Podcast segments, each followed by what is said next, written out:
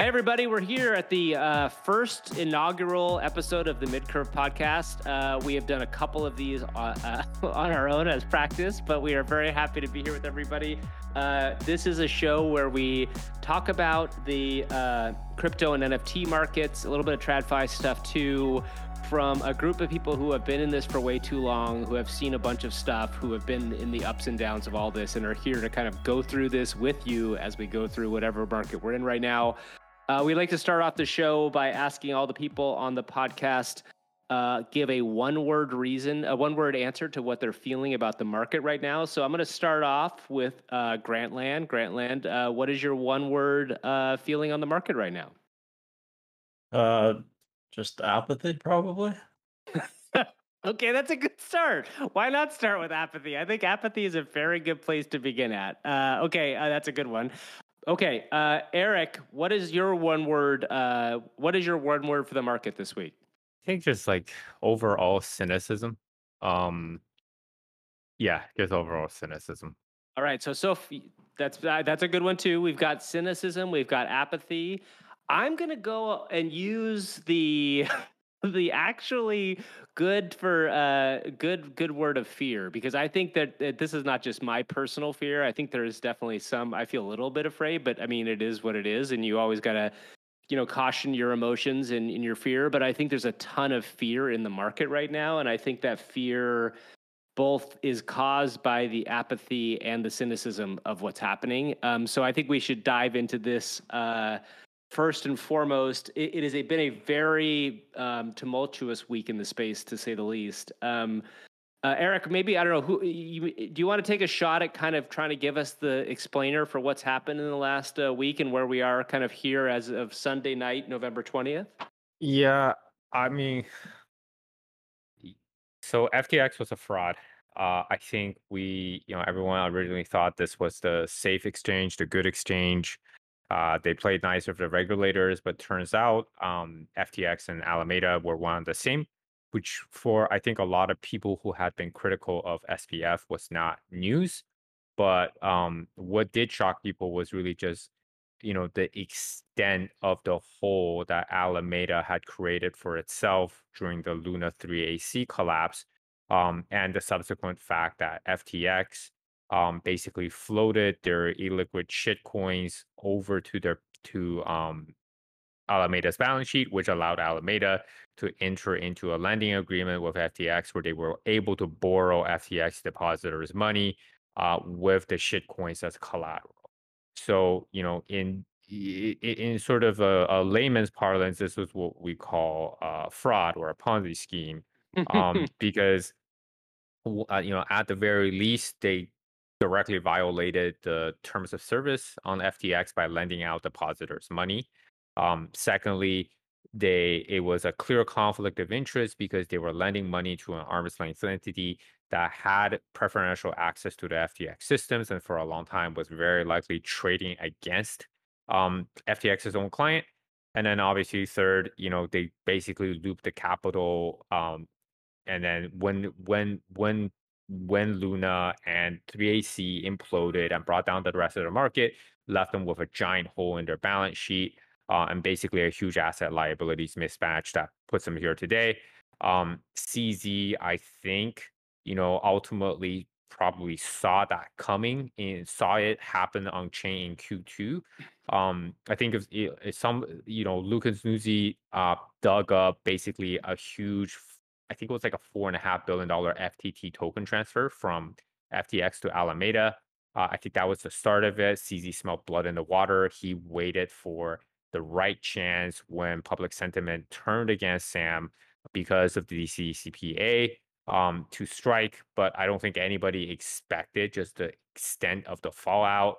We're now week two into this bullshit. You know, now it turns out that Uh, D C G has also been been playing fast and loose with their risk parameters.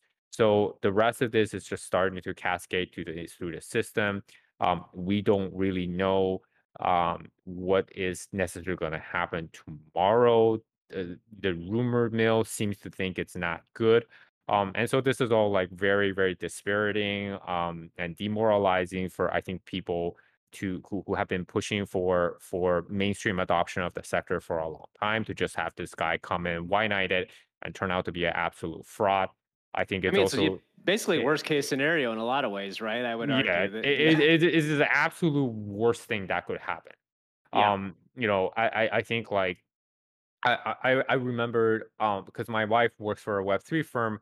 And they were trying to open additional DEX accounts just to manage their counterparty risk. And F T X obviously at the time was like on the top of that list. Uh, and this stuff was happening on West Saturday. I think I was talking to her about it. I said, like, look, this is probably nothing, but there's no really no upside in rushing this process at this point. And like three days later, just like, you know, uh, C Z's like, oh, I'm buying F T X. I'm like, well, we didn't see that happen. And then yeah. a day later, it's like, I'm not buying F T X. The hole is too big. And then everything just proceeds to fall apart, right? Um, I think the grossest part about all of this is like, you know, notwithstanding the fact that we just, everyone basically gave our gave their money to like M I T wizard math wizards that were running on methamphetamine twenty-four seven and just taking unconscionable levels of risk, um, just with, and with, with no mitigation whatsoever. It is, it's just that like the press coverage has just been really, really gross through all of this. It's been so um, bad. I, I, I, you know, I when before I think this, I used to sort of like look at like people's rants against the M S M, and I'm just like, all right, buddy, like, you know, just just go back to your peaceful rally. Um, and, and this was, I think, this was the first time where it really like looking through the facts and looking through how it's been reported at the major news outlets, and I'm just like, what? How could they do this? You know, how could how could like esteemed uh, published journalists actually write something like this and, and put it out there for public consumption? Um, and it was just, I think that in itself was really, really dispiriting. Uh, and the worst part of this is like, as soon as F T X is falling apart, all of the fucking lizards come crawling out of the sewer. Do Kwon, Su Zhu, Kyle Davies begin like their redemption arc. You know, they're they they they sort of try to like play the victim card. It's like, well, like, you know, we were to call it, like we were victims too, and and so this is it's just very very clear like that, that like these people were waiting the whole time for something like this to happen so they can get on the public platforms, deflect blame and, and you know their own own own from their own criminality, and, and just try to pretend as if nothing happened. So like all of this is just really has been really just like really I think worn everybody down who actually believed um in the promise of crypto and Web three. Uh, you know, and the, and the worst part is like is like every single decentralized protocol worked through all of this. Like there were no catastrophic failures. So a lot of the things that people had built um, coming into this actually worked by design. Like Aave was fine, Maker was fine. There was nothing wrong with any of these major like on-chain lending protocols, and no one's really like talking about it. Um, and but and and despite their success, now like everyone in the sector is gonna, everyone in the space is gonna eat the regulatory blowback from the S E C. Uh, who failed to capture F T X, who cultivated a very, very bloody relationship um, with F T X because of the, you know, because of the very, very close relationships that uh, Gary Gensler ultimately had with S P F and Caroline um, through his time as, you know, as a professor at M I T, where he basically worked for Caroline's dad. So it just, this is just like, you know, I'm trying to find like another word for gross, and I, I'm really struggling. It just, it's just, It, it it feels it just makes you feel like really really unclean, like you, well, I, yeah it's, it's, like I have to really take a shower. I think it, and my thing too is I think we've entered into another phase of this, which is the narrative war phase of it, which now we're in a situation where it's not even much about what happened and how it's happening, which is obviously it still is, and there's you know clearly there's a fair amount of ways to go to zero still, and a lot of the actual assets that that people still hold. Um, but I think the harder part is we're entering into a space where the stories that are being told and will be told about this and what they're told about is going to be super important, and how people, you know, characterize what the crypto industry is or what Web three is or, you know, what decentralization means. All these things are going to start leaking in these different directions that are being driven by the F T X story. Um, Grant, did you have anything else you wanted to add? Like, what's your take on this? I mean, we all have pretty strong feelings, I think, on this space, but where are you coming from? Uh, I think we covered most of the fact base already. Um, I just, yeah, it's the past couple of weeks has just been an entirely new feeling for me. Like, uh, Luna didn't really surprise me. Uh, three A C, you know, didn't really surprise me. Uh, the S P F stuff, like, legitimately, like, caught me off guard. Uh, and it was probably the only time so far that I felt, like, genuine fear uh, about, like, how far the rot goes. Uh, and I suppose we're still not really sort of past it. Uh, in terms of whatever contagion or fallout comes from it, uh, both from a price perspective and, you know, just a regulatory and repu- uh, reputational standpoint. Uh, but I think I'm just, you know, uh, as I said, uh, off the jump, more apathetic than anything else. I've just sort of mentally zeroed out uh, whatever else comes next. Uh, yep. And my overall thesis still kind of stands. Like, crypto remains, you know, the easiest and and generally the most fun uh, casino there is in the world. Uh, and there will always be, you know, some form of market appetite for it.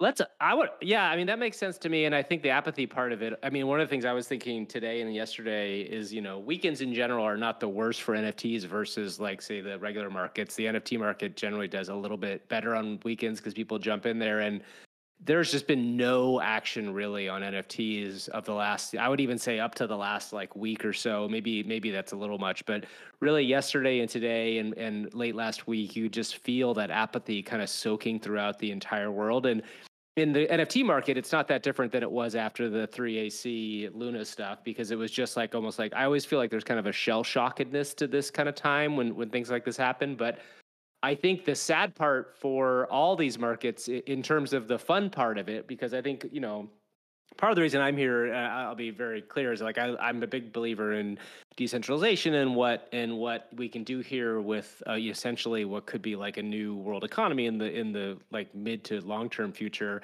The fun of it in some ways is just the, all the people kind of participating in this thing. In a little ways, it is the casino aspect of it, like of having a good time and enjoying the experience, talking about these different assets. And now it just feels like a lot of the fun has been sucked out of it. And that doesn't mean, I mean, I'm sure there's there's still fun to be had, but it just feels like so many people have gotten burned by so many things, and so much, so many bad actors are in this space that it's starting to feel like, God, how much of my time do I want to spend in this world, right? Like that's a that's a feeling that I don't love having. You know, it's like when you choose to spend time doing this versus spending time with your family, or like, you know, I don't know, getting better at golf, like all the things that take time. Like it's an interesting thing to kind of like explore why we do this and what we're doing it for. Yeah, I think, you know, just everything that's happened in the last six months is just a perversion of the principles that attracted uh, most of us to the space in the first place. But I think it's, you know, inevitable. Uh, what comes up must must naturally come down uh, due to laws of gravity. Uh, and in, in most cases, in in the uh, Wild West, that's the playground of crypto. Um, there's hidden leverage uh, and and daggers in, in your back uh, long before you notice it.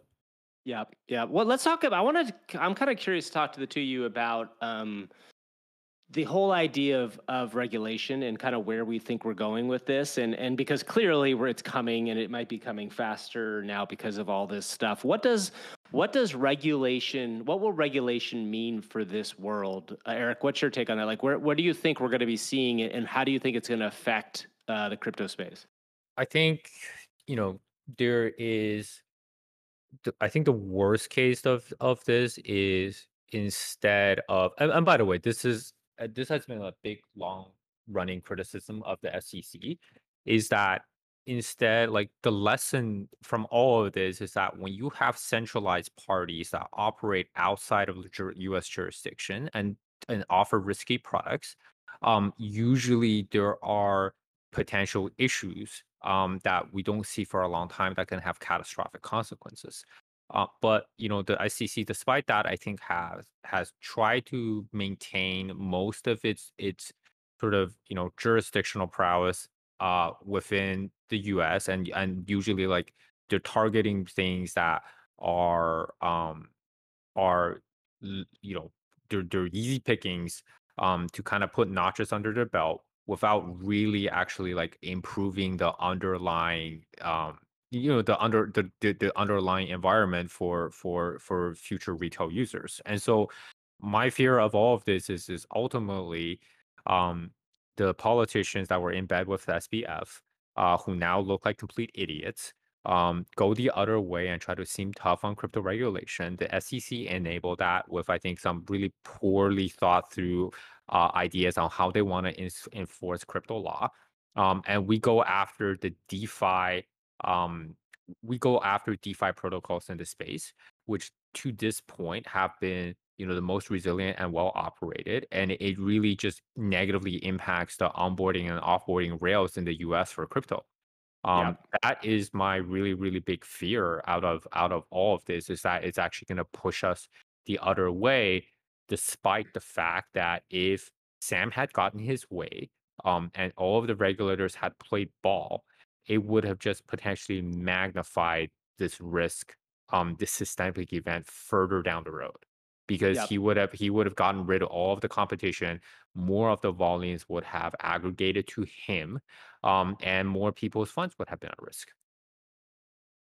Yeah, I also think, you know, actually, I wanted to ask this question to go backwards really quickly, and I wonder if either of you has a take on this. I, I'm actually really curious to know, if C Z hadn't pushed the buttons when C Z pushed the buttons, do we think this all happened? I mean, when I say push the buttons, I mean started to talk on Twitter and do his essentially like kind of call Sam out. Do we think all this would have gone down eventually anyway? Or was this a, was this C Z saying, you know, essentially, fuck you, I'm going to take you down? And, and this is like, uh, was it kind of like a personal thing that ended up becoming this much of a huge thing? Or was it going to fall apart at some point anyway? I haven't gone through uh, the books uh, in as much detail as this lives on Twitter, but I, you know, I think that's kind of just misdirection to me. Uh, and you know, seeing all the mainstream articles about uh, fo- focusing on you know the ethnicity of of C Z and you know potential conspiracy theories about uh, you know what his entity is doing versus you know what he legitimately did was actually help uncover like wide-scale fraud. Uh, and possibly take out, uh, like Eric was mentioning, a cancer to the system before it got truly, truly existential in nature. Uh, uh, that that Financial Times article pissed me yeah. off so much. I, I, I, I, I was, my blood was was boiling, and it was. Uh, I just like, I think I went on a guy's Twitter. I was like, are you now going to, uh, what's your next article? Are you going to write a hit piece on Koreans for making Luna? You fucking numbskull. Well, tell me about the article, because I don't think I saw it. I'm actually, my thought was, and this was, by the way, this is from my own na- naivete, and this is not, I, I want to be very clear. Like, I, I don't know enough about the background of it to fully understand how this all went down, other than watching it kind of play out in real time. Um, Maybe two things real quick, Eric, like what, it, what was in that article? And then, I, you know, maybe just tell us really quickly, you know, how this is, is the C Z thing in my mind. When I saw it happen originally, it felt like a personal thing. Obviously, looking back on it, it's not a personal thing.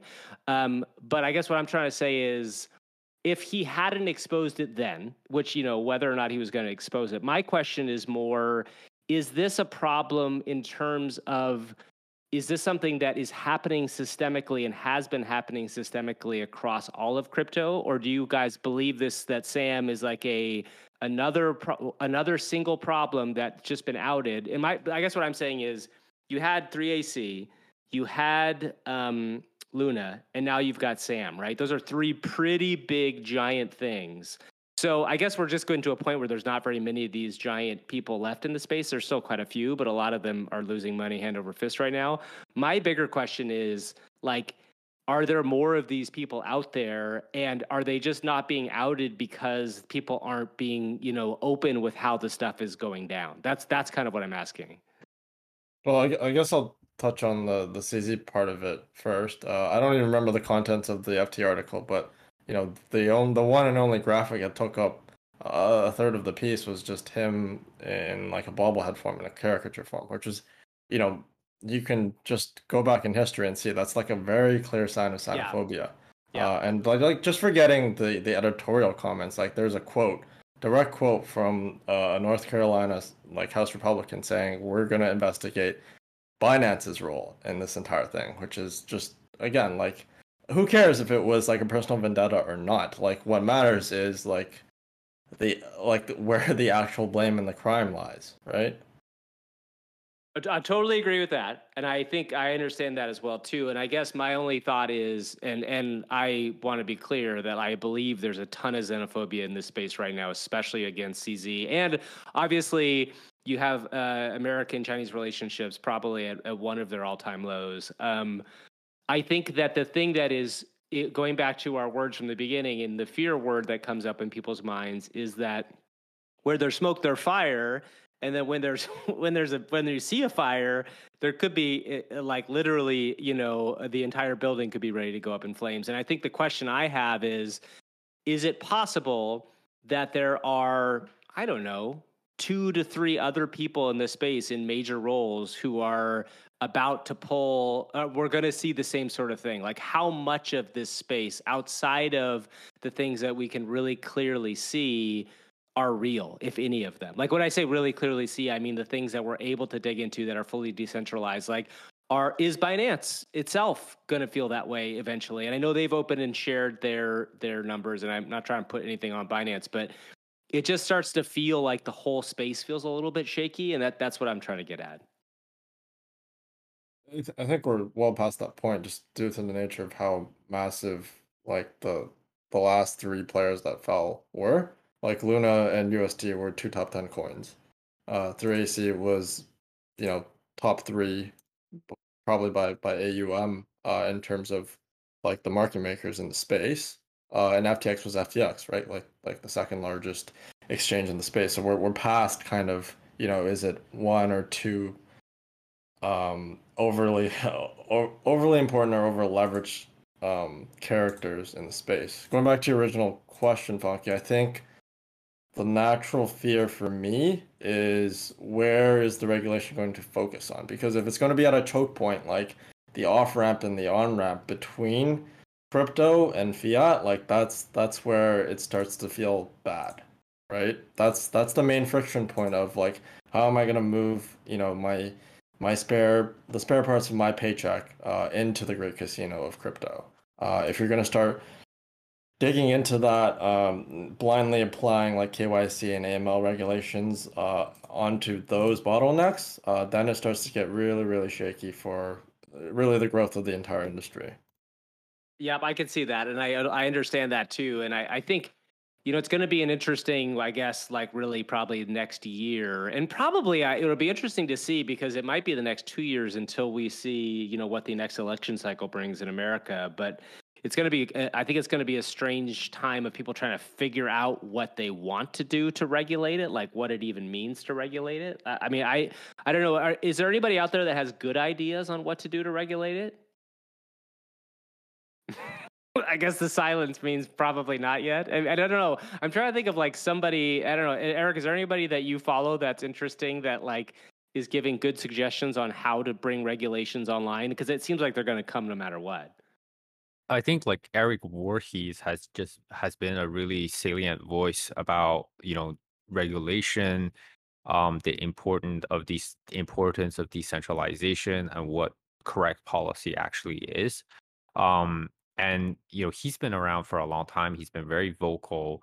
Uh, there's now, you know, in the in in the sort of the the wake of the whole F T X thing, there was a um, basically a debate of him and S P F on, on where he just rips S P F a new one on his proposed policies. That's been really good. Um, and so he's always someone that, you know, I look to um, for commentary around the, just the shape of policy. Um, with that being said, I, I like, I, I really don't know, like the people, if the people that I follow that have, I think, good takes on decentralization and what policy looks like, um, are actually going to be in the positions to shape it. Um, and that that in itself, I think, makes me really, really super uncomfortable. I think that's one of the scariest parts of this whole thing, right? Is in, and I think we've seen this in other technology times, in other places when technologies have come and changed entire industries, is that you often get the wrong people who in government who don't understand what's going on in the space, who are reacting to something in specific, and then take a tact which isn't necessarily informed by the right ideas. Um, It's a, it's a, it's an unusual and a strange thing. Why don't we talk a little bit about the N F T market while we're here? Um, I've, like I said, I've been following it. It's pretty slow. There's a, there's a big project that's coming out in the next week that um, we've been tracking, which is Valhalla. Um, Valhalla is yet another kind of anime-inspired project that has a lot of um, uh, interesting things going on for it. Definitely had some fun around it, too. It's very expensive, which I think is an interesting thing for this time. We're talking about another zero point five mint in this uh, marketplace. Uh, the basic idea from what I, I just so everybody's aware, I and I think some of the other people in MidCurve have whitelist for Valhalla. I will probably mint it. I'm not sure yet what I'm going to do with it long term. I probably am going to sell it pretty quickly only because I don't trust the market. And uh, as well as I'm not one hundred percent sure that anything is going to work in this space. Uh, I will say I think the idea is interesting what they're doing. They seem to be going after the larger uh, gamer market for um non I think they're going to try to find non non N F T native gamers and try to onboard them, which I think is a smart idea.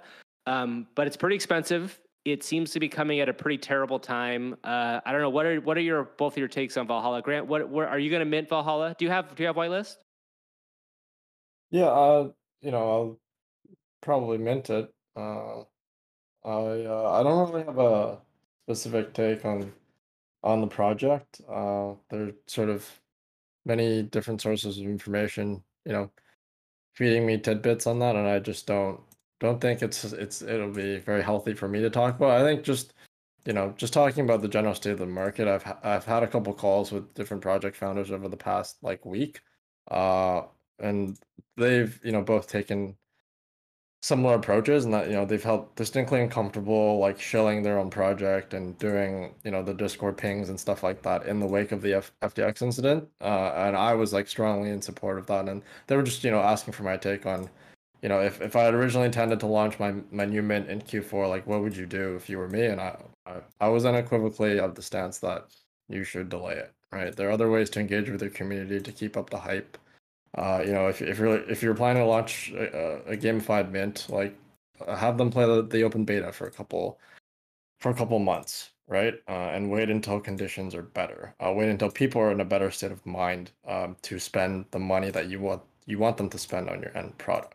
Uh, you know, there can be exceptions to the rule.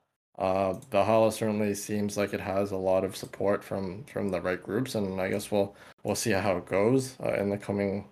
in the coming week, but you know, generally, like not, not nothing much has changed in N F Ts since we last talked. I think the the overarching, like kind of the existential question at the center of the ecosystem remains around uh, centralization and royalties, essentially, right? Because there's just been been this one sort of marketplace that's enjoyed the lion's share of uh, fees and profits and everything else over the last like two to three years.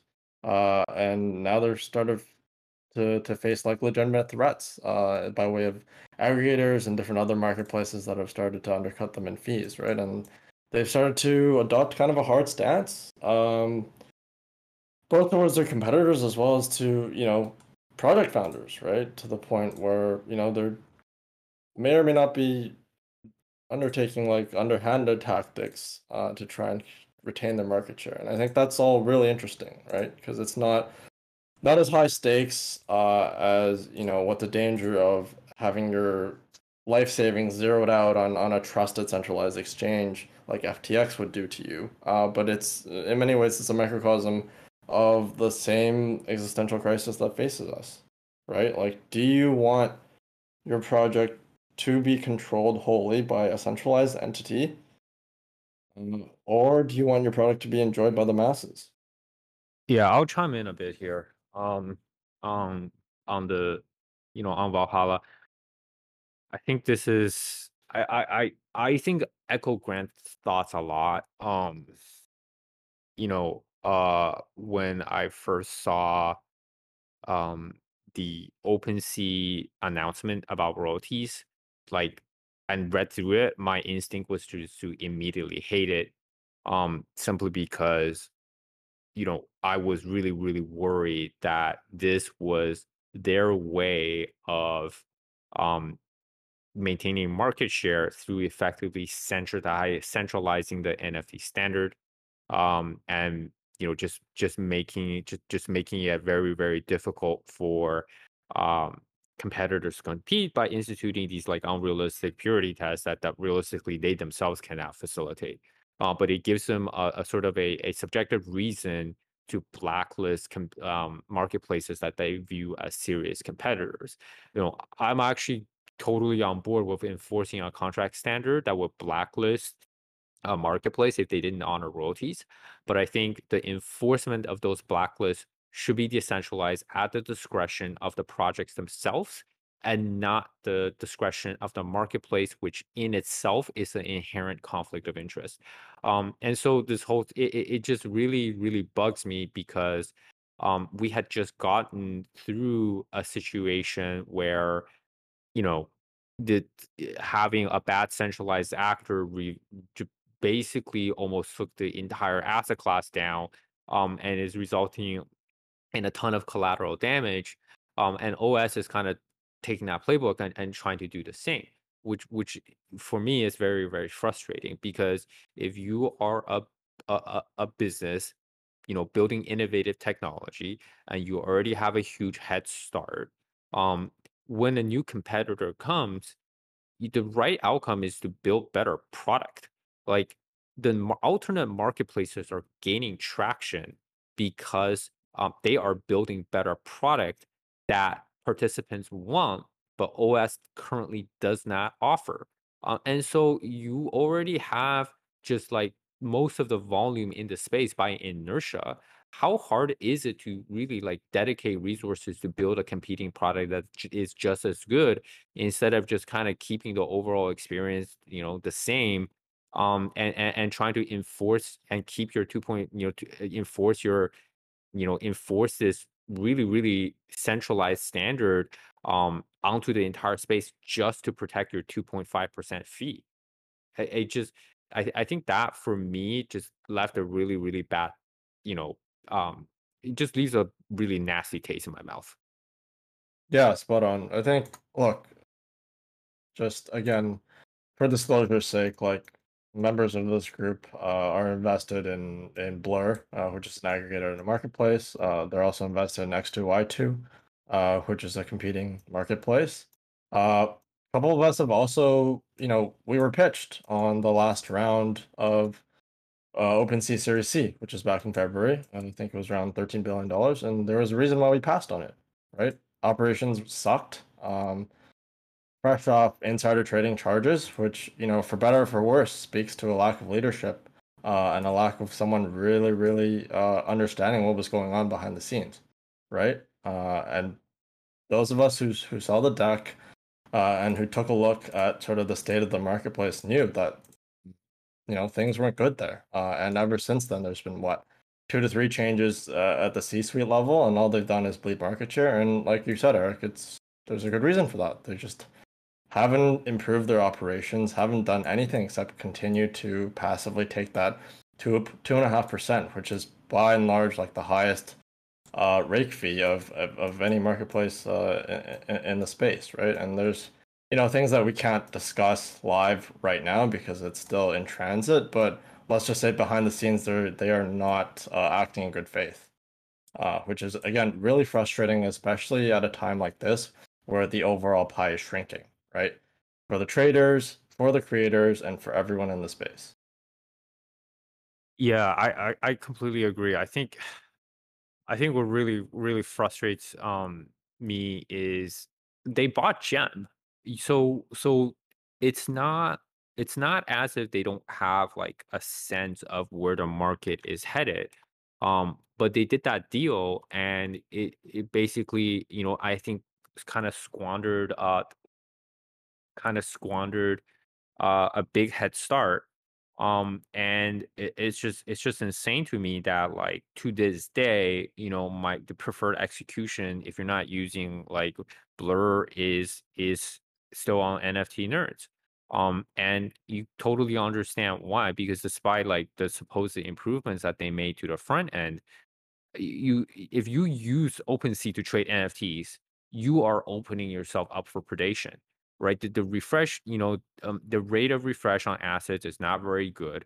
Um, they can never get accurate price quotes to facilitate high, uh, high vol, you know, periods of high volume.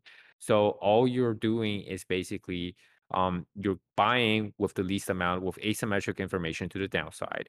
Um, your execution is going to suck because you're not actually getting a good sense of where price is uh, and what's actually available. Um, and it's just, you know, it's it's still very, very much a marketplace built for these really, really like high time frame transactions, which I think if you were we were talking about this in a purely traditional sense of like the art asset class, it's fine.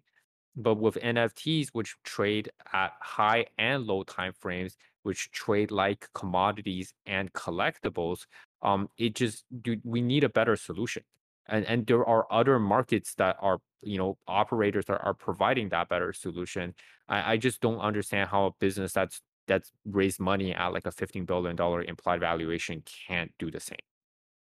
Yeah, and, you know, we could probably do uh, a better overview of just the fact base uh, and, and where things are. But, you know, uh, roughly in, in in a sentence or less, uh, the current market is incredibly fragmented. If I, uh, as a retail participant, want to do uh, transaction, uh, want to do transactions in, in high volumes, right? Because Uh, Blur and X two Y two have now shifted over to respecting uh, royalties for new collections, and I suppose you can attribute some of that credit to OpenSea's blacklisting policy, uh, but OpenSea is now adopting the move where um, they won't allow you to, um, uh, if you use their code base effectively, they won't allow you to, to list on Blur, right? And that's, uh, as we talked about, Uh, pretty, pretty intentional. And, you know, the end result as of now for, for the user is just more friction and more frustration, uh, which is essentially the last thing we need at a time uh, of low liquidity uh, in the first place. I will add one part of this, which I think uh, I agree with both of what you're saying. I've been listening. And I think that, you know, the, the funniest thing about this whole OpenSea conversation right now is is obviously there's a lot of important conversations to have about royalties and about to have about artists and getting artists paid. But I think the thing that both of you have pointed out that I think is the important thing that is something that people in the royalty slash artist conversation don't think a lot about is the two point five percent that that OpenSea takes. And, you know, I think actually both of you might be interesting to kind of think about this is like, you know, I think some people might be like two point five percent is not that big a deal. But like when you think about it in terms of like what they're doing and, and kind of what the actual value they're providing is, is a pretty significant deal. Um, do you think that OpenSea could operate and be a business of its size? Like what, what are ways that it could operate and be a business of its size to cut that price significantly? Like what, what are some things it would be able to do to, to kind of like take that, take its own royalty take down and still make money? I, I mean, I, I think I think this is where, you know, there's an aspect of N F Ts that that's really, I think, prone for financialization. Um, and so what I foresee is is we're gonna start to have products both on the lending and trading side um that kind of mirror what we currently have, you know, in DeFi with with Aave, Maker, with G M X, um where they're just perpetual assets. um you you can you can almost speculate on an N F T via like a perpetual contract, um and that in itself is is done at volume is very, very profitable for for the for the operator of the perpetual contract. Um, and that becomes a, sort of an extension of how some of the market trades at. Um, I think art is always going to be a bigger, uh, a huge portion, uh, a part of N F Ts. Um, I think like um, one of the guys here mentioned that over time, we're just going to see more bifurcation between sort of the G- degen stuff and the art stuff. And I think that's a really good way to see it.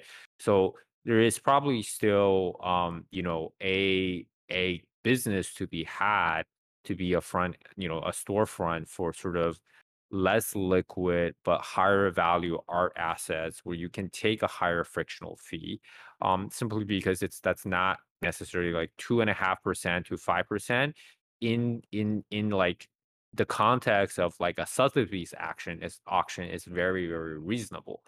Um, and so there just, I, I think there just has to be better fit for like product market fit across the different classes of N F Ts.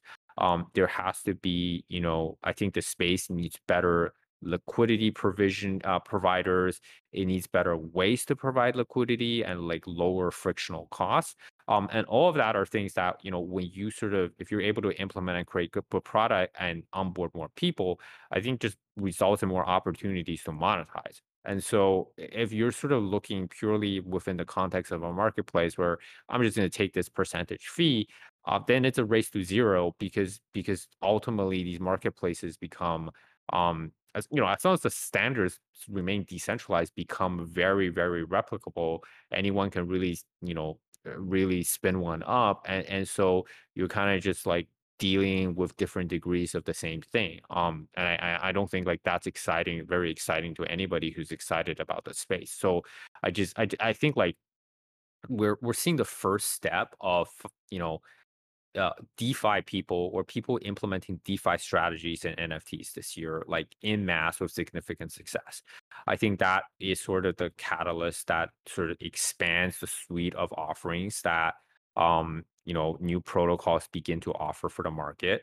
Um, and then from there, you know, uh, I I, I, th- I really do think that like the future marketplaces and aggregators will be this hybrid of marketplace and um, decentralized exchange. And that ultimately is how a lot of them make their money. Like very similarly to how the DEX wars, uh, the, the C E X wars unfolded, um, you know, between like Binance and everyone else, which is trading fees by and large went to zero. Um, and the majority of the profitability for their products came from offering leverage, came from market maker, market taker fees, and came from like funding rates on perps. Um, and and and those have proven to be super profitable. I want to push back on that just slightly, only because I here's what one thing I want to say is I, I totally hear what both of you are saying, and that this idea that N F Ts are going to become more of a financially driven market, and especially when you think of N F Ts as a, let's say, a non-art first item, right? Because right now we're at the kind of very, uh, you know, whatever, it's a cliche, but at the beginning stages of what the idea of an N F T is and what it means as a financial instrument, right? But with with what we're looking at right now in the world, I, and I think that the world, the big question here to me is like, how do you define the word art, right? Like what what is art as an N F T? Like, you know, our Bored Apes art, you know, obviously I think we can all agree like one of one X copies are art, right? Like that feels like art. It feels like something that you would see auctioned at a Sotheby's.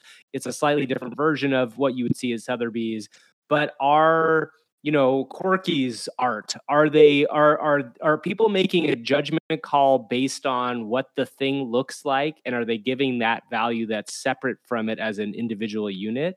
And I guess my question becomes is, totally, I can see how somebody like Binance or somebody like one of the, you know, centralized services, one of the sexes were, or I said sex, C E Xs, or however you want to say it, uh, uh, were able to make money on these financial instruments that they put on top of these things. I, I just am not sure that N F Ts will operate in the same way, or maybe that, and maybe, you know, feel free to jump in here, but maybe it's that I'm conflating the idea of N F T art N F Ts with what will become a larger group of N F Ts that are going to be going forward. But I, I, even when I say that, like I think of something like, like, you know, Blur, which I'm a huge fan of what Blur has done and what they're making, but it still feels like you're talk when you're talking about taking that side out of N F Ts, you're really talking about making them kind of inexchange- inexchangeable for everyone else. Like they're all kind of being seen as individual units, right? I mean, sorry, as, as units of one, rather than being like individual things that feel specific to each non-fungible token, like each one feeling like it's owned. Yeah, you were making it fungible. No, absolutely. Yeah. Right. Yeah. But, but you know, how many of us like looked at the art on the gobblers as we were trading them? I, I, well, I think one hundred percent. That, yes, yeah. I agree with that. Yeah, yeah. I, I, I so I, I totally hear where you're coming from, because it, it, it kind of like, it does ruin the spirit of the thing a little bit. Like, you know, which which is which is kind of the similar to how, you know, if you have people that like trade Pokemon cards or trade rare Magic the Gathering cards for a living, like there's always this aspect of like, I think collectibles and art that is very, very financially driven. Um, yep. Right. It, it just, I think it's just, it's just the way that we're seeing it, because everything is on chain, it's so public, it just, you look at this, it's like, oh my God, this is like so craven and degenerate. Like, how is this good for this space? Um, and and for, for anyone that's kind of looking at that, like, I would completely agree, right? But but for me, you know, this is this aspect of of something, especially when you're dealing with like collectability, is always going to exist. Um, and I think it's just it's just one of these these necessary components of of greater broad, broader mass market adoption, um, where you do sort of need, um, you know, you want to onboard a ton of people into the space where they're they're participating in N F Ts, they're collecting them, uh, and they're just they're really like partaking in the entire ecosystem. Um, but you also do need sort of this invisible. Fuck, it sounds so Canadian, like when I say invisible hand, but you do need like this invisible hand of like profit drop driven operators that sort of like move money, I think, into the right parts of the market over time. Um, and and where the space as a, and by the way, it's by no means perfect. The space as a whole is like still really trying to figure that out. Um, and and it doesn't help that so many of the products just and and and the projects haven't really like delivered or lived up to their promises. Um, but I, I just I, I think like it is part of a healthy ecosystem, and so if you are a marketplace Wait, operator, right, what, what is part of a healthy ecosystem? Which part? Just just, just sort of having this trading oriented oh, aspect sure, okay. of the market where things are totally fungible. I, I think it, it it's required. Um, and then, but so which, which is to say that if you are a, a marketplace operator in an ecosystem like that, you you and you claim to represent that entire market. You have to, you do have to cater to that aspect of the market. You cannot just say, hey, like, no, this is just the way it is. I'm going to do it this way. And expect to charge, like, get, continue to, you know, earn above market economic rent. Um, it just, right. I just don't think that's sustainable and does it or, or, or viable in the long run. Right. I guess my question is, well, I mean, this comes back to my question at the beginning of this is like, Is is like any of this viable ultimately in terms of like if we're in a world where non-fungible tokens essentially are being treated as fungible tokens in a trading mechanic and, and mechanism, does that not just turn them into kind of into shit coins on their own? And and maybe it does, and maybe that's part of what the uh, the world of N F Ts are going to become, that they are just versions of shit coins that have pictures on them, which has been kind of the joke forever. But like, this is where I think we get to the fundamental question of like, what what is art and how do you define art? And how, and also like, this also becomes the other side of it is like, you know, so speaking of shitcoins, obviously shitcoins, there are, you know, is a, sometimes there's a like quote unquote community aspect of it too, where like a bunch of people are in a Telegram channel and they're all doing different things to kind of talk about it and try to pump it up or do something around it.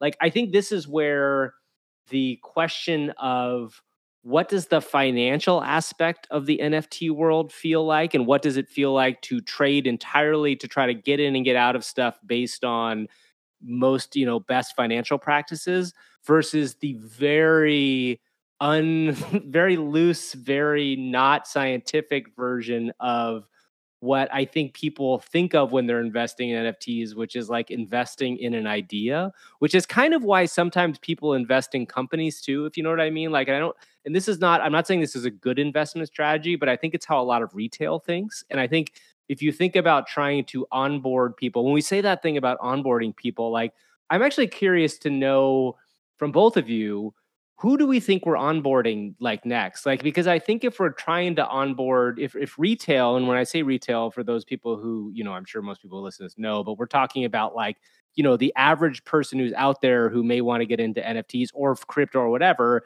they're not like a big institutional buyer. If we're onboarding retail, do we think they're going to understand any of this stuff when they first get involved? Like, do we think that we're going to be able to onboard more people if this is the heart of what we're doing? And that, that, like, this is coming from somebody who does it, and I understand it, and I know what we're all talking about here. But do we think that retail is going to give a shit to look at essentially what is something that we could be different, but now we're kind of taking and viewing as mostly as like just another coin or just another fungible token? I, I mean, it's it's a good, um, it's a great question, you know, because because really like, what you're basically saying is like, what about how do we get the people in who sort of just buy what they like, right? Um, and right now, what what sort of we've just been discussing the financial aspect of it is really like, you know, for the most part, is buy what has volume, buy yeah. where where incremental capital is is flowing into, and you're sort of chasing those flows, um, and hoping to ride it. Right. And in that, like, everything is fungible. You don't really care what anything looks like. You just care if money's being thrown at it. Um, I do think that there is also an aspect of of the market that is much, much lower time frame, but also still very thesis oriented. Um, you know, Eric, uh, you know, the N F T trader who who does all of those like really big splashy ape trades. You know, that is someone who kind of formulates like a thesis, has a good sense of market values for the product, and really structures these what are pretty complex deals um that that he ultimately like earns money on, and, th- and those are not very liquid. They take a lot of time to put together, uh, and it's very very more like high touch, right? Uh, and then everyone else is sort of just buys into stuff like on the, like you said, on the promise that there is going to be something on the other end, um you know, and, and like sometimes it's just for like it's just it's just for like the meme, or it's just it's, you know, like fucking stack toads. It's like the fake Ponzi money, like whatever, whatever. Um, you, it's a lot of bullshit, you know. Um, yeah. But uh, I think ultimately, you're right. Like today, retail isn't gonna give a shit because because it's like ninety-nine percent of this is very bad, um, yeah. and it doesn't work as advertised.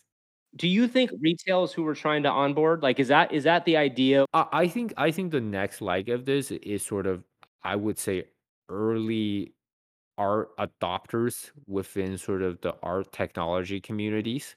And okay. so the next leg of onboarding, I don't think is necessarily retail. I think it's like museums, uh, endowments. It is actually some of, some of the more institutional um, operators who who just say, well, like, I guess this is a thing, so I'm going to dedicate this minuscule amount of money to doing it, um, which in the grand scheme of things isn't much, but it does, I think well, it, it makes, does start yeah. to move the needle, right? It's a signal, um, right? Like it's yeah. a signal where like MoMA or whoever it was that just allocated whatever it was, sixty-five, seventy million dollars. Yeah, it's the, the, the MoMA, yeah.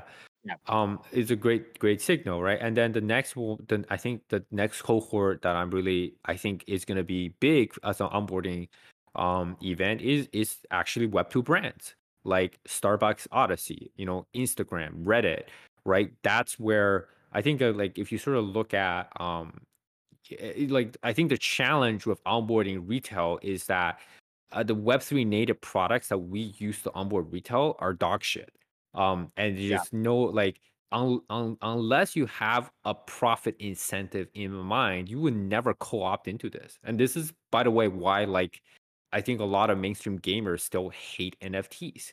Um, and and so, you know, how do we resolve that? Is that I think we have to onboard big web two brands in the space that understand how to market to web uh, to retail, that understand how to make products that retail actually wants. Uh, and they adopt the standard and push it forward. And that's where we get our force multiplier. Um, but but but so so, you know, that that that. in my like very very simple mind is is the the sequencing of it. It's it's just it's just I think I think for someone to buy something that they like, there has to be something to like, um and in in in ninety-five percent of N F Ts there is very very little to like, uh, unless unless you're like you you know you're super into like Polygon based games with cats and milk that or you know take six, that that take like six to nine months to work and to bring to fruition. I just can't believe sometimes how bad some of these products that we're putting in front of people. I mean, just to, the, I mean, just to kind of bring this full circle in some ways, what you're talking about with web two brands, like the Starbucks thing is a pretty good example of this. Like, you know, we talked about in the beginning about how the F T X thing was a play towards centralization. Well, I think in some ways, like the Starbucks, you know, N F T play is going to be semi-centralized, at least. I know it's on Polygon, but like, you know, you're talking about like brands are going to want these to be underneath their own roofs and stuff like that. So I guess my, this is the thing I was trying to get back at with like the whole trading versus like what is art conversation, which is just that you know, I think that if we, if I, I guess the question is like, how big of a market can a trading only N F T space become, right? Like this is, this is the thing, like it's so small in my mind right now, the people, especially now, right? The people that are buying and selling N F Ts, especially, but you know, even the crypto market is, is way bigger than it's ever been. Um, I mean, not since last year, but like, but it's, it's a huge slice of what people are aware of.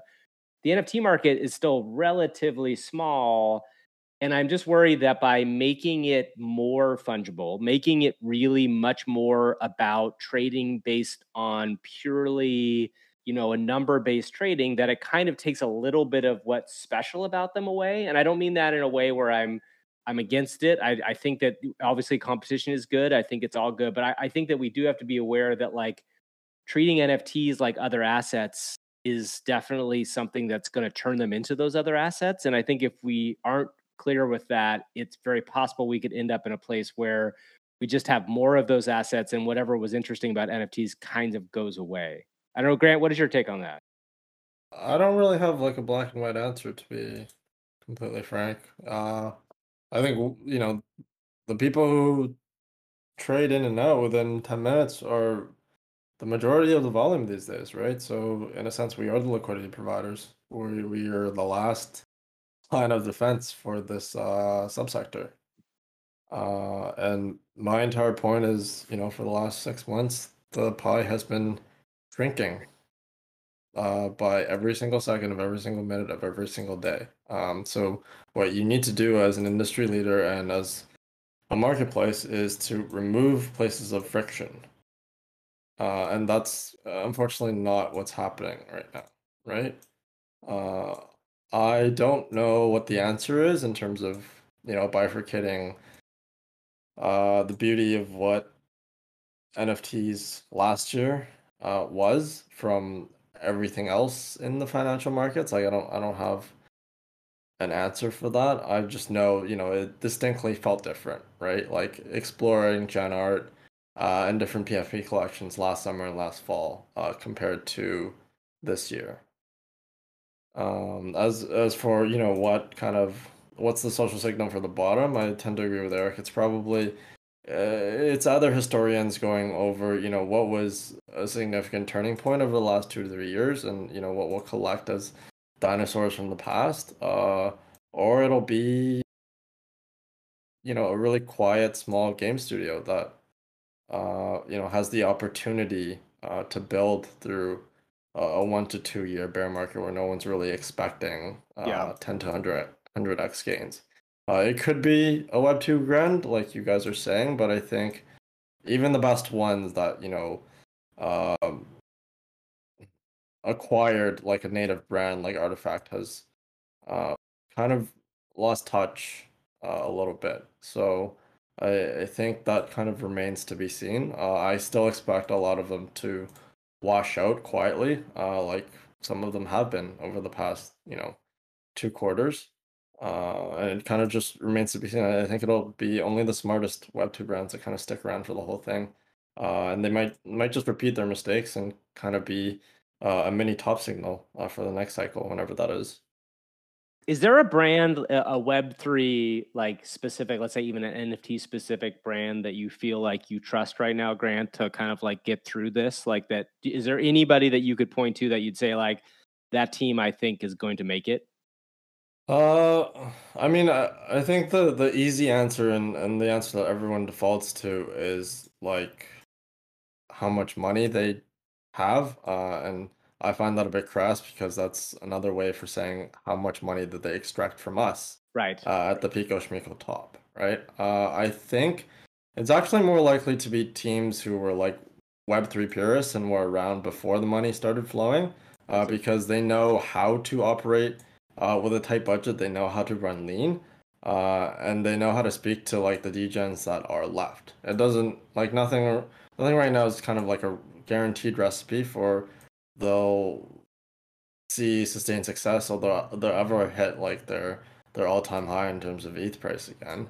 Uh, but I tend to think just, you know, experience in the quiet parts of the cycle will probably contribute to success in, in this kind of death spiral that we're currently in. That's a good, I think that's a pretty good place to probably wrap it up, because we are we are slowly uh, in the death spiral, and the question is, will we be able to extract ourselves out of there as we go forward? And before we leave, we should probably ask: uh, is there is hopefully something people are looking for? So, so I, I was going to add to that, Greg.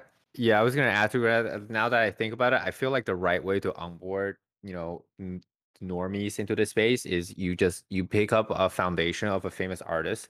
You do an N F T collection without their explicit consent. um, yes, and, and you just you push the space forward that way.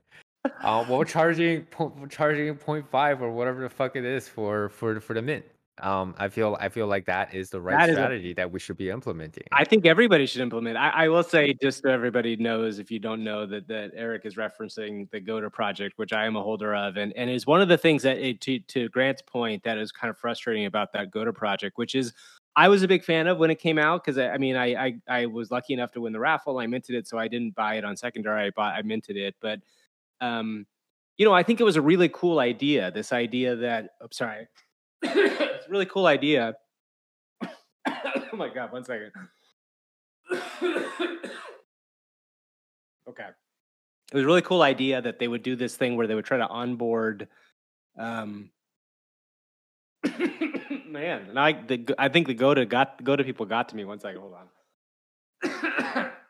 All right, uh, there was a really cool idea. There was a project they were trying to onboard um, traditional artists and bring them into the Web three space. And it, what a cool idea, because there's so many interesting people out there, and they really seem to have done a pretty bad job of it at this point. And and the thing that I think was interesting to to Grant's point about the Web three native people is, I bought that or minted that. that pass and didn't sell it because in part I thought, oh, this is so cool. What a cool thing. I'm going to be able to, like other mint passes, if I hold this and own it, I'll be able to mint this for free, because that's the benefit from a Web three standpoint. If I own a pass, I'm able to mint the things they put out.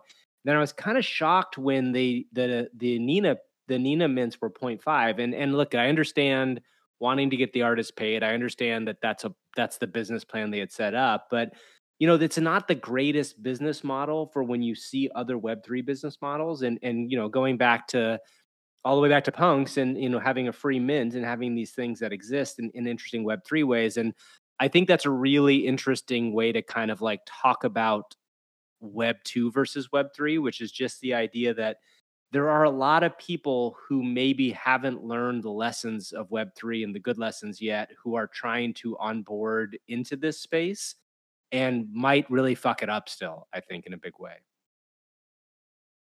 And Goda was Goda was one of them for sure. Uh, okay, well, while we wrap it up, uh, one thing that you guys are looking forward to this week, that you have to pick one thing. I know we're in a death spiral, but um, Grant, is there anything you're looking forward to over the next week?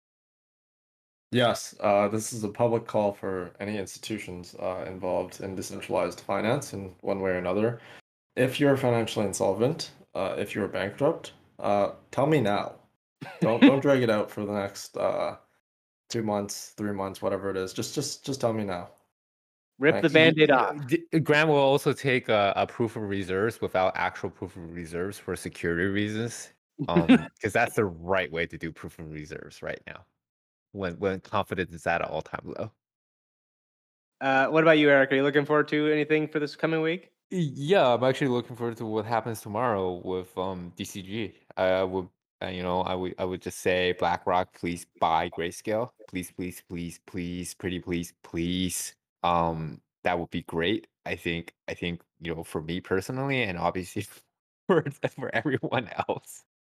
Do we think is that is that legitimately a possibility, or is that just hopium? Uh, no, I, look, it's it's it's two and a half percent fees on like a passive asset, which which is for you know for, for something that's a E T F, not really an E T F, is just a completely unheard of. Um, so that is a cash cow that a, a TradFi player looking to get into crypto would definitely be interested in. Yeah. Uh, and I think I think anyone that's that's bigger and has been in the game longer probably also has better access to can potentially. Uh, potentially an E T F conversion to fix like the fifty percent discount, right? So, so I think there would be there would there would be a lot of interest in in, in that asset. Uh, the question for me is, how big is the collective whole at the D C G entities? Um, and what is D C G without sort of the cash flows of Grayscale at this point? Right, right. Um, okay, that's great. Um, I think that's a really interesting thing. Do you think we're going to have an answer on that tomorrow? Um, I'm hoping we do. Okay, me too. Right? Me too. Look, if you if if you're in crisis uh, and your financial stability is in question, don't put out a tweet thread on Friday. Oh my God! Please just don't, don't do that. Yes, it's the worst possible world. They they cut the time they desperately needed to to to plug that billion dollar hole in half at least. Oh my God! It was God. just what a blunder. Well, I don't understand what the, it seems to me that a lot of these people are doing this stuff on Friday nights. And I, I, when I was back in the entertainment business, I mean, obviously that's when you dump news that you want to bury. But if you're trying to actually actively do something with that news and not just get people to read it and then pretend that it doesn't exist, it's probably a bad idea. Um, okay, my last thing before we go uh, is I'm actually, I am looking forward to the Valhalla event this week, only mostly because I'm really curious to see it as an indicator of the health or sickness of the marketplace right now. I, it's hard. It's going to be hard to know because it's going to mint out. I'm really curious to know what the secondary is going to look like on it because I don't know if there's going to be nearly as much action as people think there is. And and I'm going to mint it. I'm a little worried about it in general. I was a kind of a big fan of what they're building and still believe kind of in what they're doing. It it does seem like it's a pretty terrible time to to launch something this large. And to Grant's point from earlier, like I kind of wish everybody would be pushing their their mints until next year, but we're going to see what happens uh, with it, and we'll see how it goes. They've they've done a good job of trying to work on community stuff on their on their Discord side at least. So I'm kind of curious to see how that works out. Um, okay, everybody. Well, we'll uh, hopefully we're going to put a version of this out this week. Uh, it'll be our first kind of real take on the world. Um, thank you to Grant and Eric for being here. I appreciate both of you guys hanging out on Sunday night. Yeah, of course. Uh, and Lyle, really, really sorry for this editing job. Um, I will be better about this in the future. I promise. All right, uh, Grant, thanks so much for being here, too. Thank you. Uh, hopefully the industry's around for episode two. Exactly. All right, everybody. Talk to you soon. We'll see you next week. We're going to try to record these on Sunday nights. Um, we'll see you all next week.